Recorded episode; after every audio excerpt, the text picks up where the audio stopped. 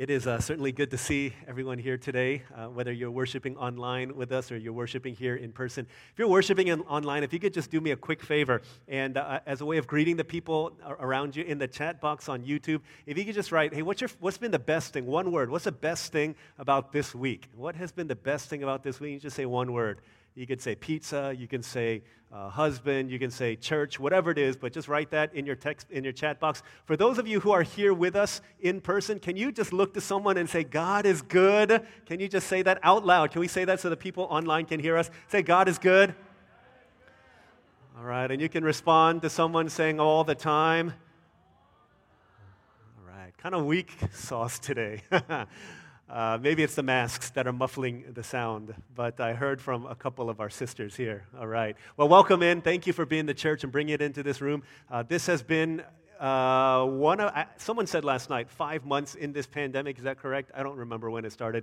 Uh, you know, the, the days of the week and the months of the year have all blended together. This is still March to me. Um, but uh, it's been about five months, four months. I don't know how long it's been, but I was joking that last week was the was the best week so far of this pandemic because it marked the return of live professional sports to our world. Woohoo! This is amazing. Oh, man. Good. You guys don't get excited about saying God is good, but you clap for live sports. Praise the Lord, uh, the creator of these things. So uh, baseball came back, Major League Baseball, and it was really exciting for me as a fan of baseball. Uh, baseball in general, as a fan of the Orioles, it's not been that exciting, but it's a it's a good thing that uh, we don't have to watch sports from like the eighties and nineties and two thousands um, on repeat endlessly, but we get to watch live baseball. One of the things I noticed very quickly, though, was that the baseball that I knew, even up until last year, um, is a is a different sport than what we're seeing now. Some of the rules have changed. It used to be that pitchers used to hit, but no longer are they able to hit. Uh, it, the, the rules of overtime, when you go to extra innings, the rules have changed. There are certain things that have forever defined baseball as a spectator or as a player that are no longer part of the game of baseball anymore. For example, there are no fans. You cannot allow fans to come to baseball games anymore. And so uh, some stadiums pipe in uh, stadium, like, crowd noise, so when something good happens, they play in the loudspeaker, yeah, you know, good job, they play things like that. But there are no people watching the games. Like, no one pays, gets a ticket, and walks in. Some stadiums, and a lot of stadiums for that matter, have cardboard cutouts of people and put them in the stands so it looks like they're fans watching. Especially when you're watching game on T V, it looks kind of weird to see an empty stadium. So they've got cardboard cutouts of people who are wearing the uh, team shirts of the home team there. There are different celebrities. Uh, Mary Hart was in there. Some Prince was there. Uh, Chewbacca was in there. But there are a bunch of different people in the stands watching the games as cardboard cutouts because people can't come and watch games during this pandemic. Pandemic. Large crowds of people are not allowed to gather. But also certain things that players do are no longer allowed to be done. Things like uh, spitting on the field. I, I, I learned how to spit by playing Little League Baseball. That's what you do in between pitches. You kick the dirt around the base if you're in the field or in the grass, and then you spit. You spit multiple times. This is where you learn how to, but players don't aren't allowed to spit anymore. I thought to myself, what are these players going to do in between pitches now? They can no longer chew sunflower seeds and spit them out onto the ground, into the dugout. That's what that's what players do when they're watching the game. They just chew sunflower seeds. I don't know why. I don't know who decided that, but that's what they would do, but no longer are players able to spit sunflower seeds. Players and managers are no longer allowed to argue with the umpire about a call, whether it was a ball.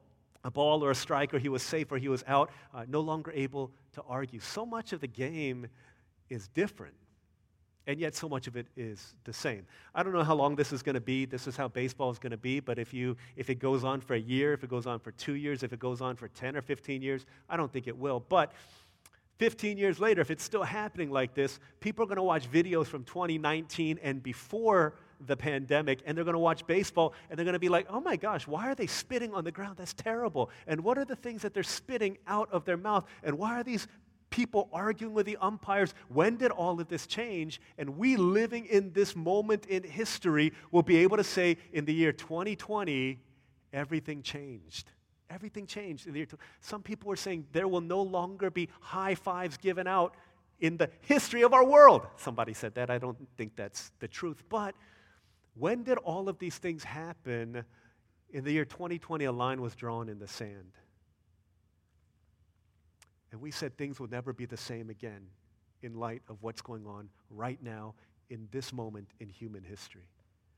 Obviously, baseball is a simple and a silly illustration of that, but there are seismic level shifts, massive stones that are being moved in our culture, in our nation, in our world, in our civilization. After this year, things will not be the same again. There are crises, there are upheavals, there are changes going on, and if you are keen to see it, you'll understand that these are the times in which God often raises up new leaders to move into the vacuum to lead in different spheres of society and of influence. No one had heard, outside of the N I H or outside of the medical fields, no one had heard of Doctor Anthony Fauci until the coronavirus became a thing. Now everybody knows his name. Some people love him, some people hate him, but it's in times of crisis and upheaval that God raises up leaders. John Steinbeck said, "Boys become men when men are needed." And it's during times like this that new leaders are not only needed, but new leaders are raised up.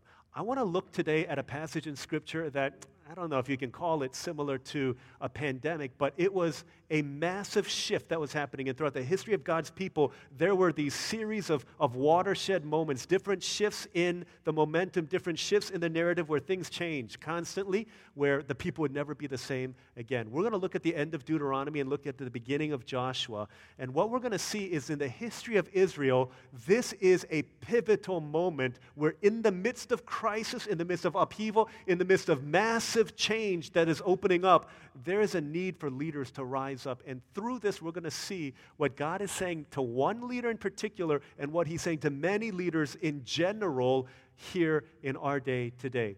You remember the people of God for four hundred years. So if you can imagine your ancestors, your forefathers, for the last four hundred years, your people have been enslaved. So Americans have been enslaved for four hundred years to some dominant superpower called Egypt in the day. Last night, our youth sang a song talking about Egypt, and our praise leader, Kobe, was explaining how Egypt meant slavery. That's the pre-salvation days. The people of God were in Egypt for four hundred years, working and slaving under the heavy hand of the taskmaster Pharaoh. And after four hundred years, God said, "He's enough, he's enough. I've heard the cries of my people. They've reached the heavens." And he raised up Moses to go and deliver the people with ten different plagues on Egypt, and the last one, releasing the people of God. The, the problem is there was now a Red Sea that was raging, and there was a, an Egyptian army that was raging with anger behind them. And God opened up the seas and led them through dry land, closed up the seas after the last of the Israelites had, had, had crossed through, and swallowed up the Egyptians. They've wandered through the wilderness after receiving the Ten Commandments. For forty years, a simple couple-week journey has turned into a forty-year wandering in the wilderness. What I, uh, the way I, I kind of imagined it was a sixth grader at their first time going to our synod retreat, wandering around trying to find it to the worship room. That was the Israelites, but it was happening for forty years, trying to find it to the Promised Land. Where we pick up now, they've gotten to the edge of the Promised Land. They can see the land of the promise. They can smell the milk and the honey that was promised to them. They're on the edge of it. And in the midst of all of these changes that have happened within the nation, within the people of God during those years, all of a sudden we're introduced to a massive crisis. And this is what we see at the end of Deuteronomy. We're going to read Deuteronomy thirty-four, starting in verse five, and then we're going to keep on going through the end of that book into Joshua one until we read uh, Joshua one, verse nine. Deuteronomy thirty-four five, this is the word of God for the people of God. And Moses, remember the leader of Israel, the miracle worker, the one through whom God had showed his mighty hand and outstretched arm. Moses, the servant of the Lord, died there in Moab, as the Lord had said. He buried him in Moab in the valley opposite Beth Peor.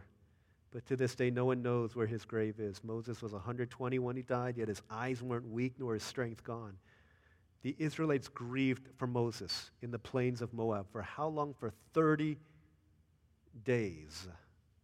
Right? For those who feel like it's not appropriate to mourn or show emotion or to be sad, for thirty days, God's people are mourning. This is emotional health.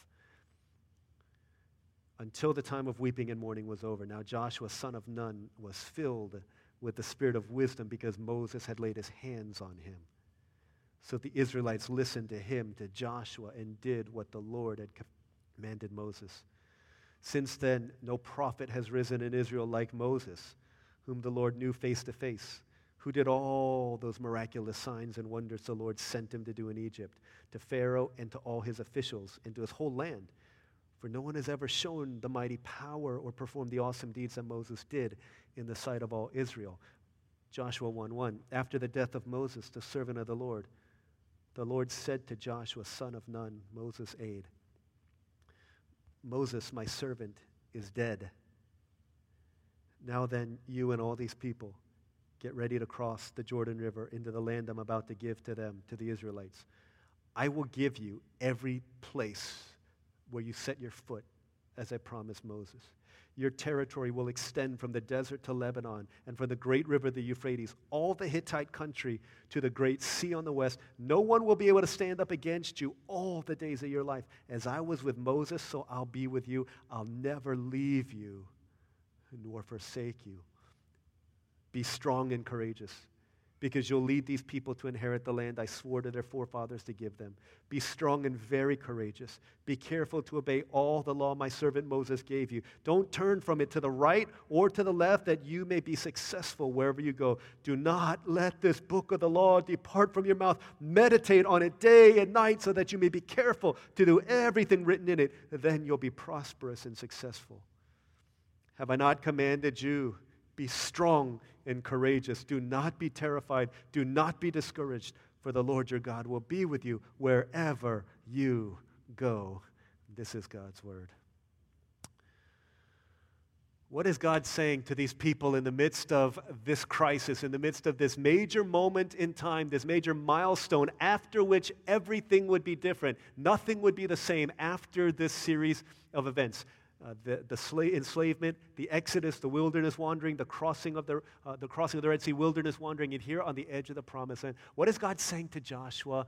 And through his timeless word, what is he saying uh, to Stephen Cho? What is he saying to Havin Beck? What is he saying uh, to John On? What is he saying to each of us today as we gather this morning? Here's what God, I think there's a great many things, but we'll just kind of narrow it down to three. The first thing that God is saying to Joshua, the first thing he's saying to you and to me is, don't ignore the crisis,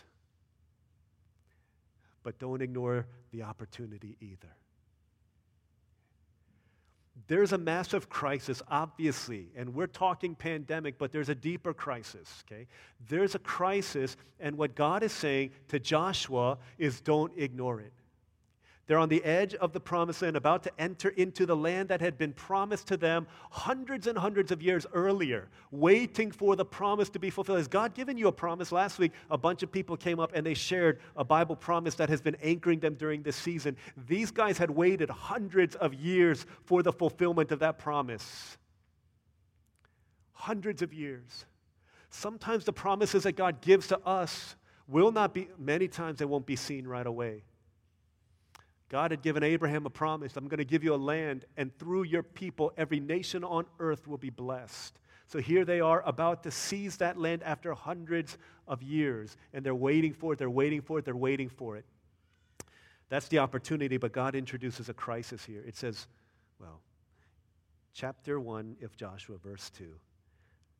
Well, in verse one, after the death of Moses, the servant of the Lord, the Lord said to Joshua, son of Nun, Moses' aide, Moses, my servant, is dead. I don't believe that there could be a more obvious statement to anybody hearing than this. You have just mourned for thirty days for the death of Moses. He has been with you for all these years. He led you through the wilderness. He brought you to this point until his death in Moab. Joshua, I just wanted to let you know that Moses, my servant, is dead. Why?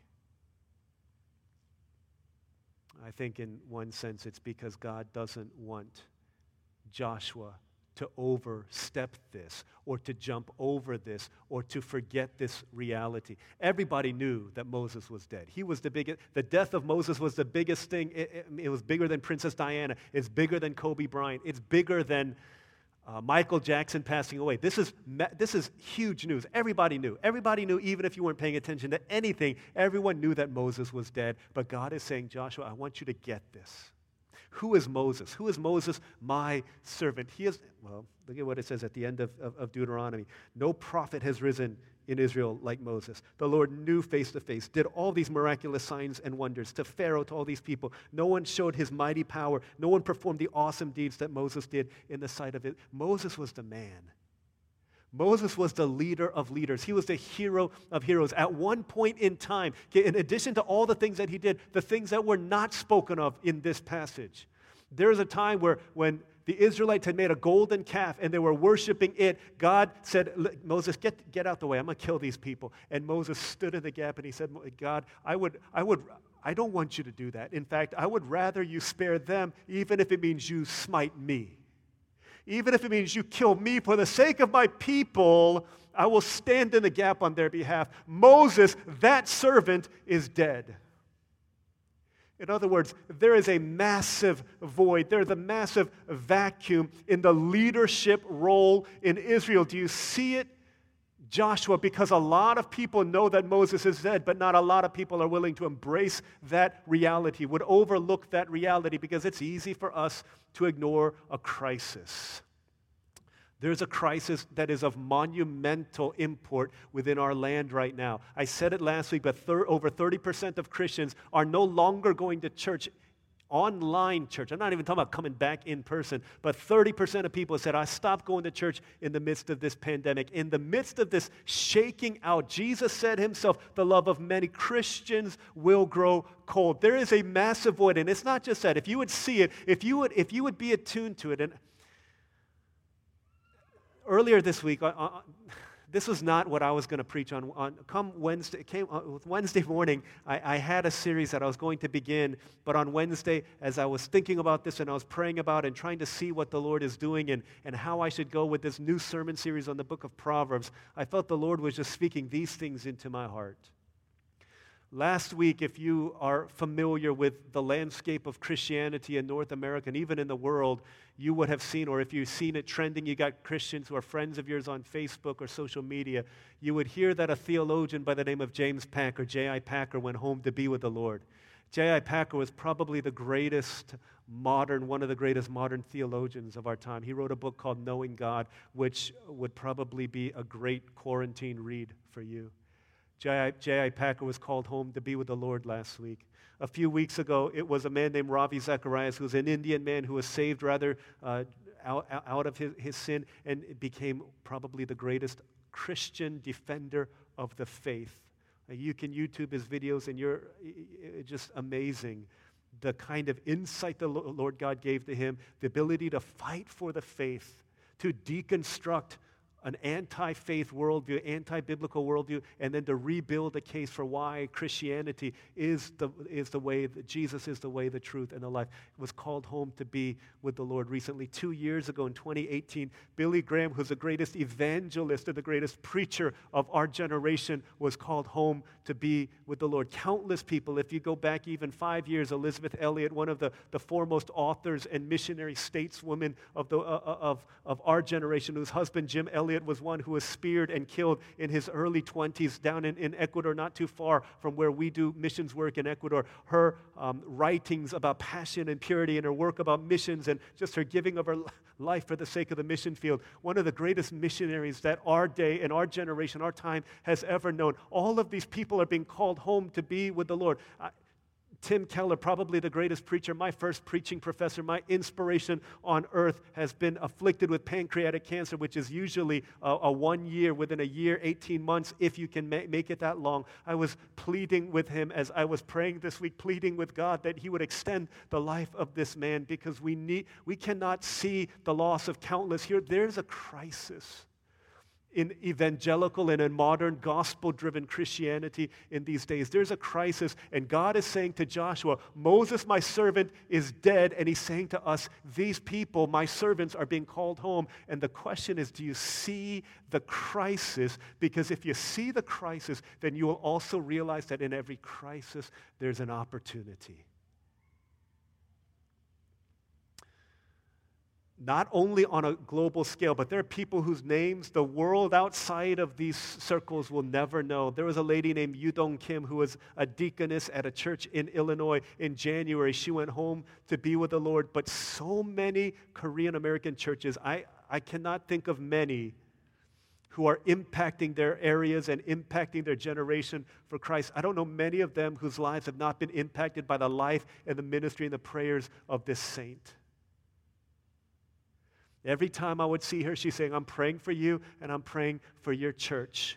As soon as she passed away, the que- as people were texting me and calling me, the things, uh, people within that church, the things that we're, everyone is asking is, who will rise up to replace her as the prayer warrior, the intercessory prayer? It was her fasting and praying for forty days that led to a, a massive sweeping of a revival in Washington, D C in the eighties and nineties. You've heard me talk about this time and time again. But when she went home to be with the Lord, the question that we wonder is, who will rise up and fill that massive vacuum of prayers that were rising up to the heavens?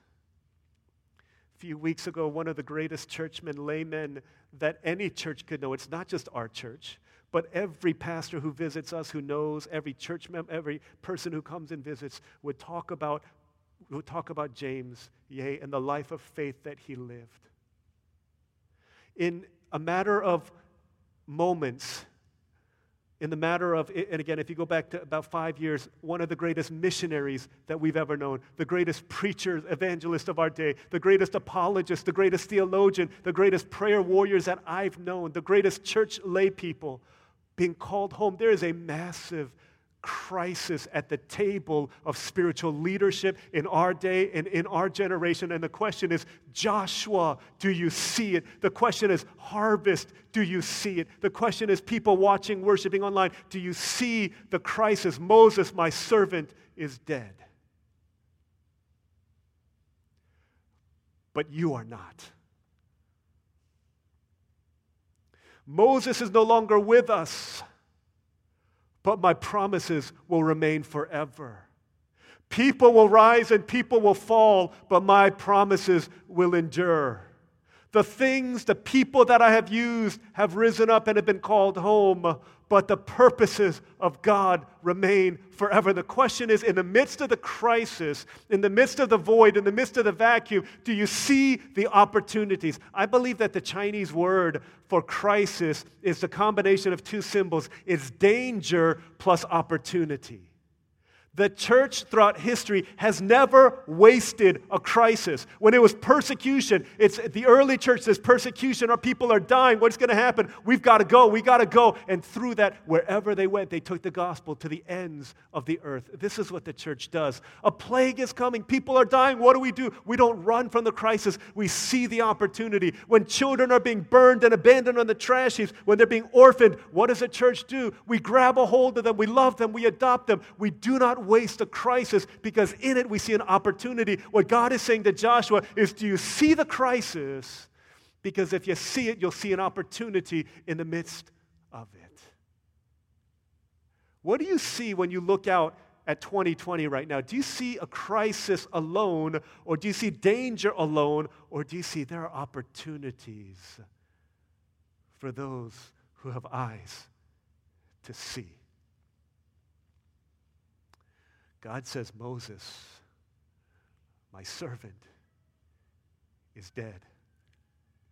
Don't gloss over that and get to what you need to do tomorrow.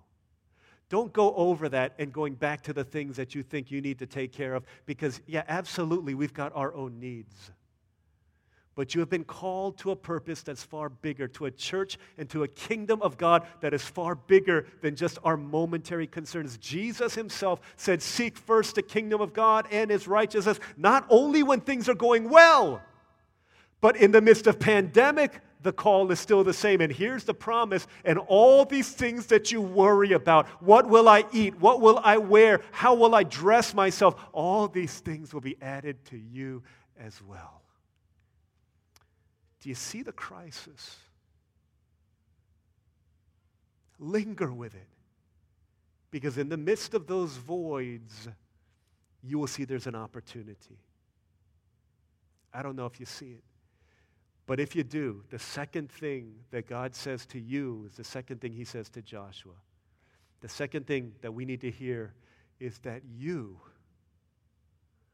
were made for this moment. Okay, you were made for this moment in time. You could have, man, you could have been born at any point in history. You could have been born in the nineteen hundreds. You could have been born in, in, in nineteen fifty. You could be living in those times, but you're not. You're living in this moment. This is what we saw last week in Jeremiah twenty-nine. God says, I know the plans I have for you. I brought you here. And constantly, if you read Jeremiah twenty-nine, he says, I brought you here. I brought you here. I brought you here. I carried you here to Babylon. You are where you are right now in this moment in time because of God's eternal purposes for you and for this world right now. Why are you here? Why are you here? Some of you have just moved down here. There's a reason why you're here. Some of you have been given talents. Why? Why have you been given those talents for such a time as this? This is what God says to Joshua. He says, Moses, my servant, is dead. Now then you and all these people get ready to cross the Jordan River into the land I'm about to give to them, to the Israelites. He doesn't say, okay, Moses, my servant, is dead. All of Israel, listen up. Get ready to go. He says, Joshua, you get up, you and all your people, because I have called you into this position for such a time as this. What do you see as the crisis in our day? See, it could be as it could be the size of, okay, in, in, in my church, okay? In my church, there's a need. There's a crisis. It's our graduating seniors, as we have their senior banquet this Saturday, as I see them graduate and I see all the things that they did for our youth ministry, there's a need for people to rise into leadership. There's a reason why they invested into me. People prayed for me. People gave hope and gave dreams to me. It's for this moment in time. I was made for this moment. My youth ministry needs me right now. Is that what you see? Maybe you see that.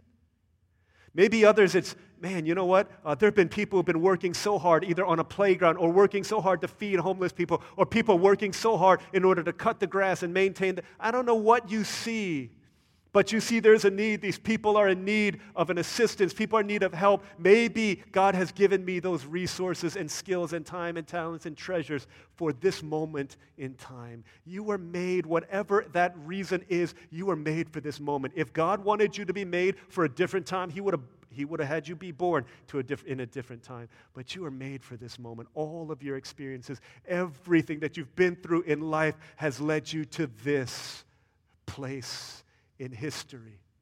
What do you see? Because right now, all you might see is this pandemic. All you might see is, man, I'm trying to find a job. All you might see is these animals that are crossing or these Pokemon to catch. That might be all you see, but God says, lift your eyes to a bigger opportunity because I brought you here for this moment. What would you see if you lifted your eyes upwards? If you were to spend time with God, what would you see? Where is the void at the head of the table for you to slide into that place and say, God, you have made me for this moment? I don't know if you remember a couple years ago during the uh, college basketball playoffs, the tournament, it was U C F, the heavy underdog, against Duke, the heavy favorites. Duke had this freshman phenom named Zion Williamson. Another guy named R J Bear. They had just all these guys. U C F had nobody in particular, but they had a, a seven-foot-six guy named Taco Fall, who was not particularly that great at basketball, but he was seven feet six inches tall. That's like pretty good. They had Goliath on his team. It was Goliath against a, literally this little David and one tall guy on their team. And so everyone thought, well, U C F doesn't have a, a chance. If they can keep it within twenty points, that'll be a good game. But with twenty seconds left in the game, U C F was winning by three points. And everyone's like, oh my gosh, U C F could do it, especially every one of us here. We're like, oh, U C F, yeah. All of a sudden, like we hate U C F. Everything is bad about U C F sports. But now all of a sudden, we're like fans of U C F basketball. Yes, they're playing against Duke and up three with twenty seconds left. But Duke has the ball. They inbound the ball, give it to this guy Zion. He drives against Taco Fall, seven foot six against six foot seven. I don't know, six six. And the Uh, smaller guy, Zion, makes the shot. He gets fouled. Taco Fall, fifth foul, uh, so he gets out of the game. Uh, he has a chance to tie the game. He misses it, but they get their own rebound, and they win. Uh, they put it in the basket, and Duke ends up winning, and everyone of us in Orlando started crying. Terrible. But uh, that was Zion. That was his, that was, and then he goes to the N B A uh, after they lose, uh, the next game that they lose.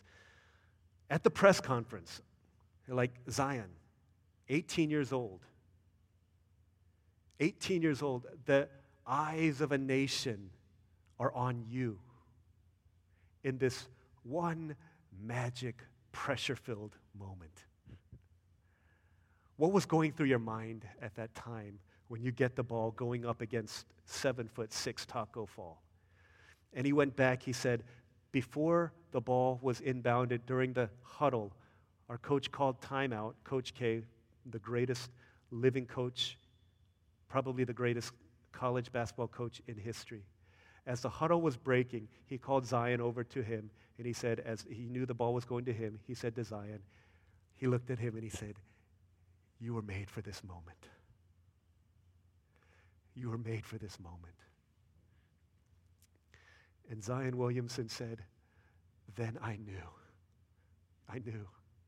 This is my one shining moment. When Coach K says to me, I am made for this moment, it gave me all the confidence in the world. God says to Joshua, Joshua, you're made for this moment. Moses is dead, but it is for this moment in time that you have been raised up into this place. And God says to you today, you were made for this moment. You, child of God, were made for this moment. You are where you are in your place of work.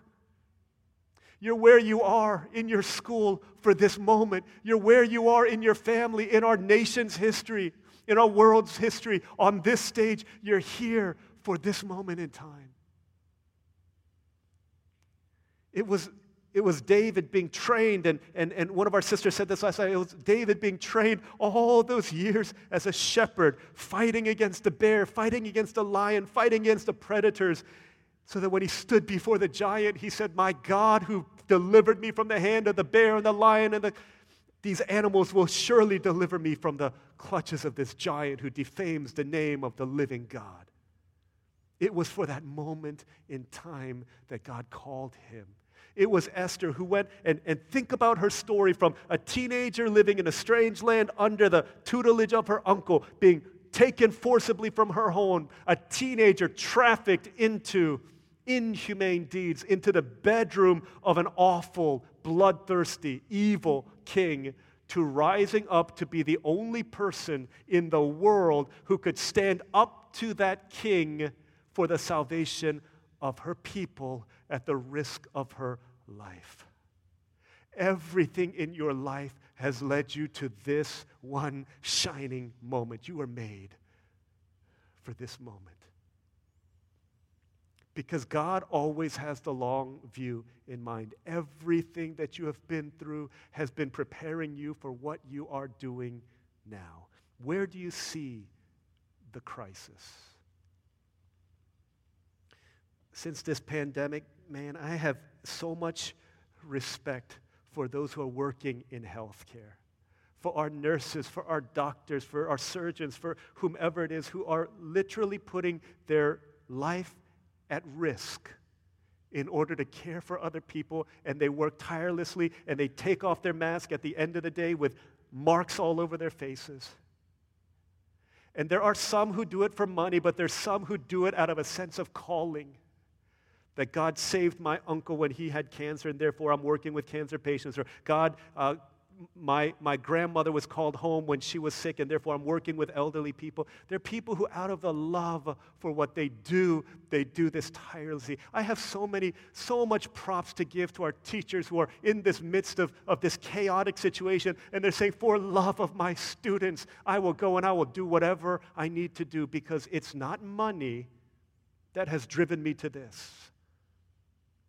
It's a calling, and it's a purpose, because I see the need. Where do you see the needs in our world? Don't waste the crisis. It's an opportunity. God has led you to this moment in time.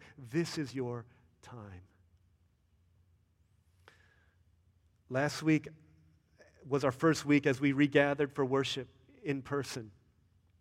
And on Saturday night, I was talking with, uh, with, with one of our harvesters, and they were saying, yeah, my roommate is not going to come to in-person worship tomorrow because uh, they just he, he just really likes um, and finds it easier to focus on worship, worshiping online. Just no distractions, easier in the comfort of his own chair to worship God. So I said, okay, that's fine. I understand that. But I was surprised then on Sunday morning when I saw Uh, this person sitting in the midst of our congregation for Omega service. And after worship service, um, he had our disinfecting fogging machines, and he was going through and he was disinfecting. And I was doing some stuff outside, and I came inside uh, to, to get my bag and stuff. And I saw him disinfecting, and so I was walking around, and I was like, hey, kind of surprised that you came today. I didn't think you were going to come. And he said, yeah, um, um, you know, I, I'm, I'm glad I came, and I, I, I'm going to come. I'm going to come uh, every week from, from now on.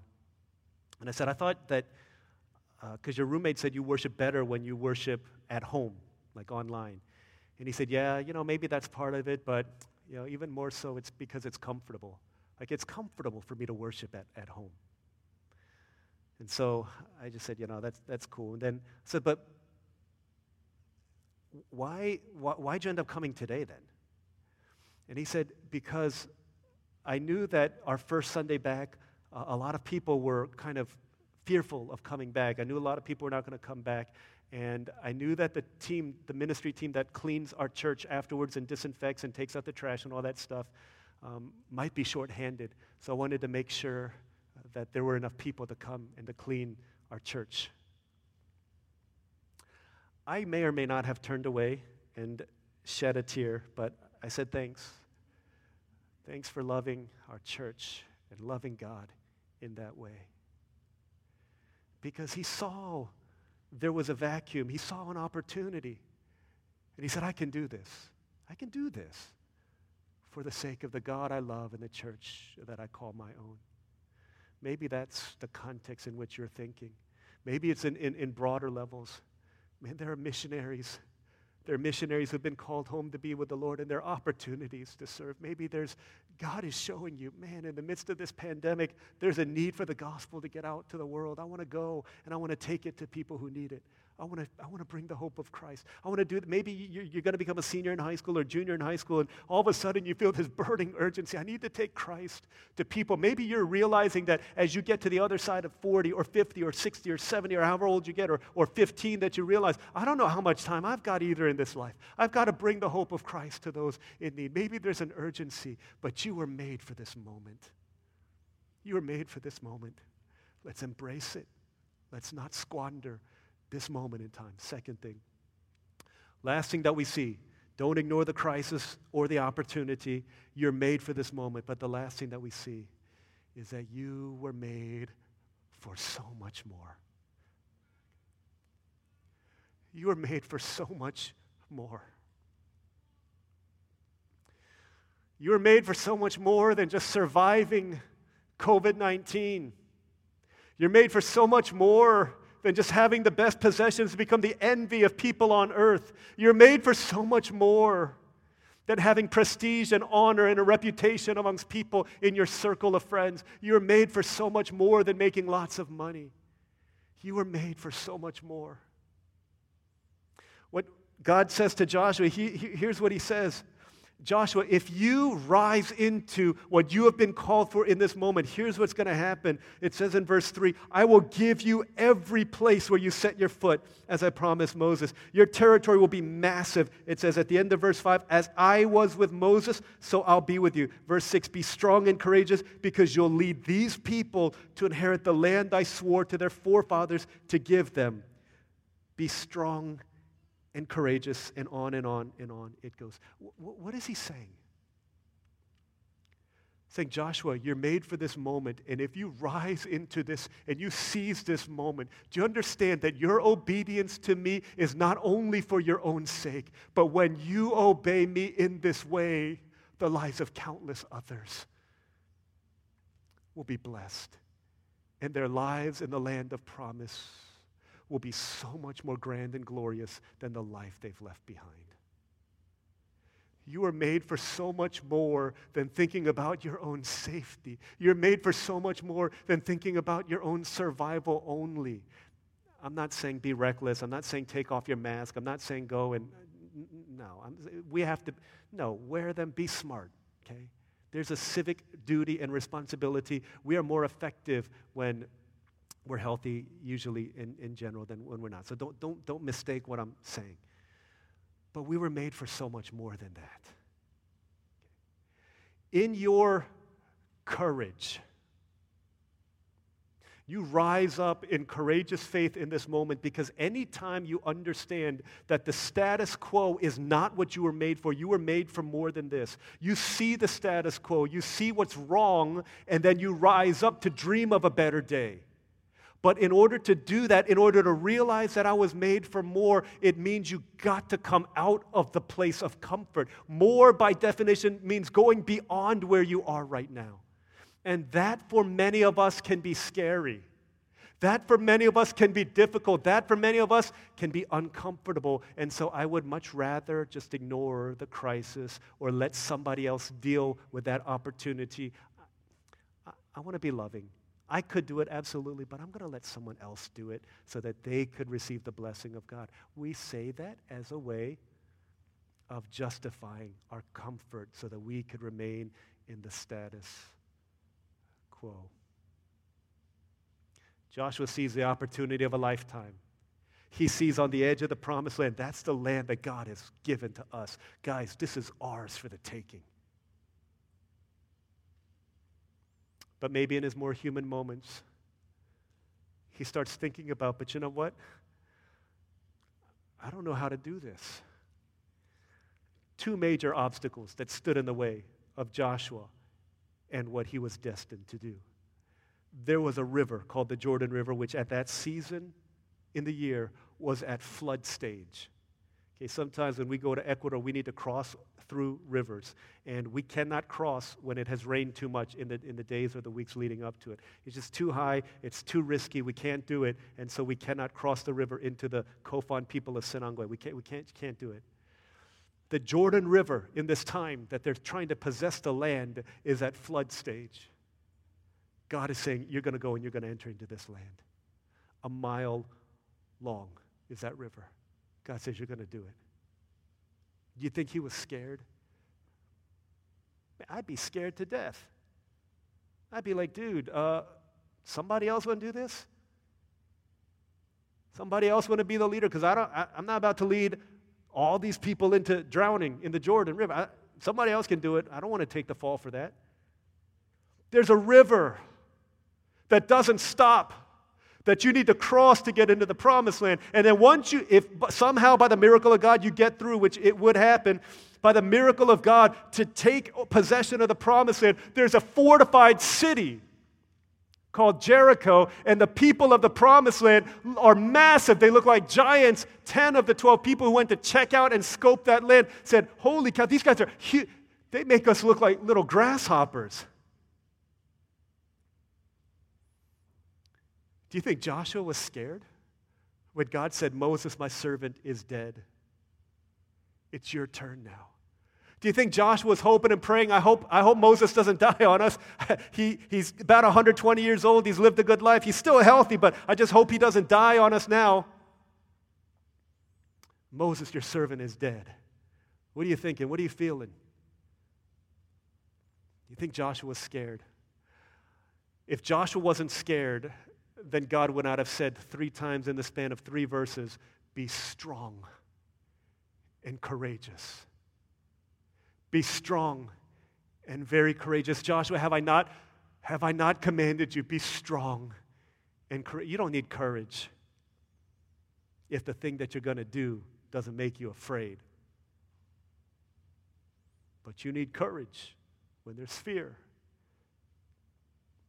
Joshua, you were made for so much more than this. My people were made for so much more than this. Don't shrink back into the status quo. Don't shrink back into your comforts. You were made for this moment, and you were made for more. Will you rise and claim your inheritance, the promised inheritance that I gave to you and to your people? Because here's the thing about courage. Whenever you rise up in courage, courage is contagious, and it inspires the courage of other people. The first person to come up to share a testimony, usually the hardest one. They lose a bet, so they need to come up. But when they come up, all of a sudden, courage begets courage. And people are like, you know what? He did it. She did it. I can do it too. I can do it. That's why Joshua says, that's why the Apostle Paul says, in prison, my boldness, my courage inspired many of the brothers to be bold and courageous about their faith also. Because courage is contagious. And when you say, by the grace of God, I don't, everything within me wants to go back into my chair, wants to go back into my comforts, but God is the only thing saying, do it. God's the only one saying, do it. I'm going to do it. And when you look up and you look behind, you see a trail of people saying, I too will rise up in courageous faith because you gave, because you believed, because you trusted, because you knew that you were made for so much more. Jesus calls out to these fishermen on the Sea of Galilee who were pretty successful at what they did. He says to Peter, to James and John, to Andrew, he says, hey, leave your nets behind and come and follow me. And it says at once they left their, dropped their nets, left everything, and they followed Jesus. Why? Because under the table, Jesus gave them a card and said, you can retire early. No, that's not what he said. Because he held up a sign that the Bible doesn't record that says you will become rich and famous and you'll live a long life. No, that's not what it said. They left everything behind in order to follow Jesus because they knew that in laying down their lives, they would find it in this man, Jesus. Because they knew that they were made for so much more. That they were willing to lay down their lives at the end of it, at a spear, at a, a beheading, whatever it might be for the sake of Jesus, because they knew, because they knew that their lives would count for so much more than what this world told them to live for. What's wrong with living for money? What's wrong with that? What's wrong with money? What's wrong with having all this stuff? What's wrong with having the best clothes? Nothing's wrong with it to the degree that you understand that that is not your master. And Jesus is not your servant. It's okay when you realize that Jesus is your master and these things are your servants you're willing to let go at any point in time, but money is a servant in the service of the master. If God says, give me your money so that lives on the mission field could be changed, fifty percent of your income, would you give that to him? One of the saddest people in Scripture is the rich young ruler who when Jesus, he said, what, what, what do I need to do? Jesus said, give up, go sell everything and give it all to the poor and come follow me. It says he walked away sad because he had great wealth. If what you're seeking right now, my friends, if anything that you're seeking is keeping you from following the call of Jesus, okay, whether that be your reputation, whether that be your money, whether that be your future, then you're not living in the fullness of what God has for you.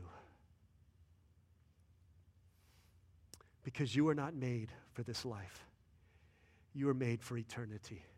And the temporal longings of this life, the applause of men, the possessions of this world, global acclaim and fame, these things will not satisfy the eternal aching within your soul. Just having Jesus in my life and then having these other things, is it? It's, it's Jesus plus something will lead you to nothing, but Jesus plus nothing equals everything. That's biblical mathematics. That's gospel arithmetic. Because you see, when all is said and done, this world doesn't need you to be the hero. To look at your life and say, you know what? Wow, man, she, she, she really knew how to do her makeup. Or, oh, man, that guy, he had, he had so many, so many friends, such an influencer on social media. Or, oh, she, such a good dancer. I wish she had made more videos. That's, no one's going to say that. It's not what our world needs. Because you see, at the end of it all, they need something greater than you and greater than me, even greater than Joshua. Because if you read through the Old Testament, if you read through the New Testament, you'll see Genesis, the book of Genesis, ends in a funeral. It's Joseph. The book of Deuteronomy ends in a funeral. It's Moses. The book of Joshua ends in a funeral. It's Joshua. They're all buried. And then you get to, we need a better hero. Every one of our heroes dies. Every one of our heroes dies. The word Joshua means Yeshua, the Lord, saves. We need a greater hero. And so when you come to the New Testament, there is another whose name was the New Testament equivalent of Joshua, Yeshua, Messiah, Jesus. Could he be the hero that our world desperately needs in this hour? Oh, but then you read Matthew, and then you read Mark, and then you read Luke, and then you read John, and he dies in all of those. There's a funeral in all of those too. Buried. But the Gospels are good news because the story doesn't end there. The Bible says, the Gospels say, as we sang earlier, they laid Jesus down in Joseph's tomb. He was dead. Understand this, guys. Jesus, the servant of God, was dead. He wasn't, he wasn't in a coma. He wasn't damaged. He wasn't pretty badly hurt. Jesus was dead. God, show your power now. They laid him down in Joseph's tomb. There he was, silent and all alone. But the good news of the Jesus story doesn't end like every other story. It says that on the third at break of dawn, the Son of Heaven, he rose again. Oh, trampled death, where is your sting? The angels roar, not for your name, not for the name of Joshua, not for the name of Moses, not for the name of Jesus. The angels roar for Christ our King. And so we praise the name of the Lord our God. He's the hero. He's the hero that every hero in Scripture points to. He's the greater Joseph who in positions of power forgave those who had done him wrong. He's the true Moses who through the, he became the Passover lamb to lead them out of slavery and into the land of the promise. He's the true Joshua, the Lord saves, and he's the one. It's not us that our world needs to see in all the great things that we do, but the world sees the risen Jesus through his church and through the people of God who bear the name of Christ. That's what our world needs to see. There's a crisis. Do you see it? People are turning away from God because they have not seen him. But in you, as you rise up to see, there's a need for Christian reconcilers of the gospel to bridge people together. There's a need for Christian theologians. There's a need for Christians to bring the gospel to the ends of the earth. There's a need for Christian teachers, for Christian medical workers, for Christian, you name it, baristas, to rise up to show and to point people to the glory of Christ. This is our moment in time. You were brought here for such a time as this. Don't waste this crisis. Don't waste this opportunity. He's with you. His promises are true. His presence goes with you. So be strong and be courageous as we enter into the next chapter of our history. Let's pray together.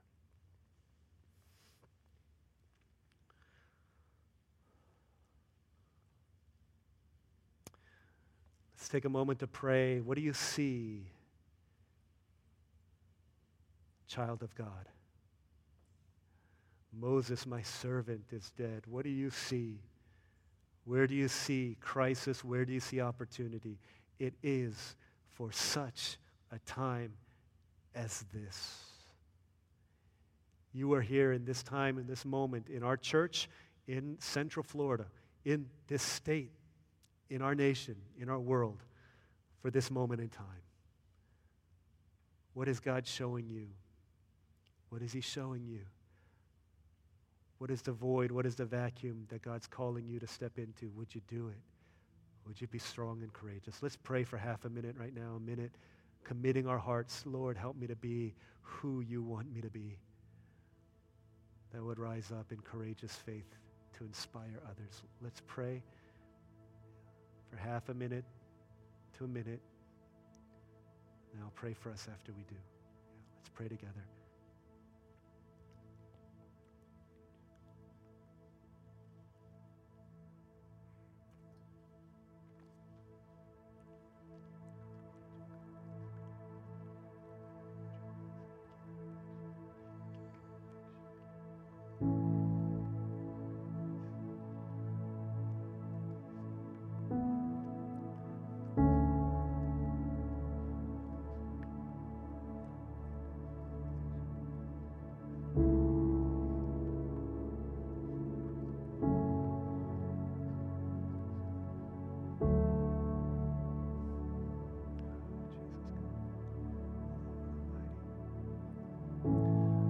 Spirit of the living God, would you fall afresh in this place? Lord, would you give birth to new visions, to dreams in the hearts of your people? Visions of what their school could look like as they give a speech about how Jesus has changed my life during this pandemic. And how that courage will inspire the courage of other believers within their school. Lord, give vision for what our youth ministry could be. Lord, give vision for what our children's ministry could be. Give vision for what government could look like, public policy. Give vision for people who have a heart to reform and revive, to renew and to restore, and to uproot and to rejuvenate and to rebuild. Spheres in areas in our society that are broken, that have evicted and ejected you from it. Lord, release visions and dreams within this room so that we might rise up in selfless, honest, humble, God-clinging, desperate faith, the faith that is needed in this hour. Lord, would you call people to rise and to stand in surrender to the glory and the greatness and the beauty of Jesus Christ. Lord, change us now. Change our hopes and our visions. Change our dreams and our longings. Change our vocabulary that we would not talk about sacrifice and sacrifice when we talk about what we've given for you, but we would talk about joy and gladness when we talk about the glad response to the gospel in our lives. Lord, would you indeed do a new thing as you pour new wine into new wineskins. May we be ready to move with you for this moment, for your people, for your church, for your kingdom, for this time, for this hour. We thank you so much. We love you because you've loved us first and you've given us a mission and a purpose. May we seize that and embrace that for the glory of Jesus, in whose name we pray.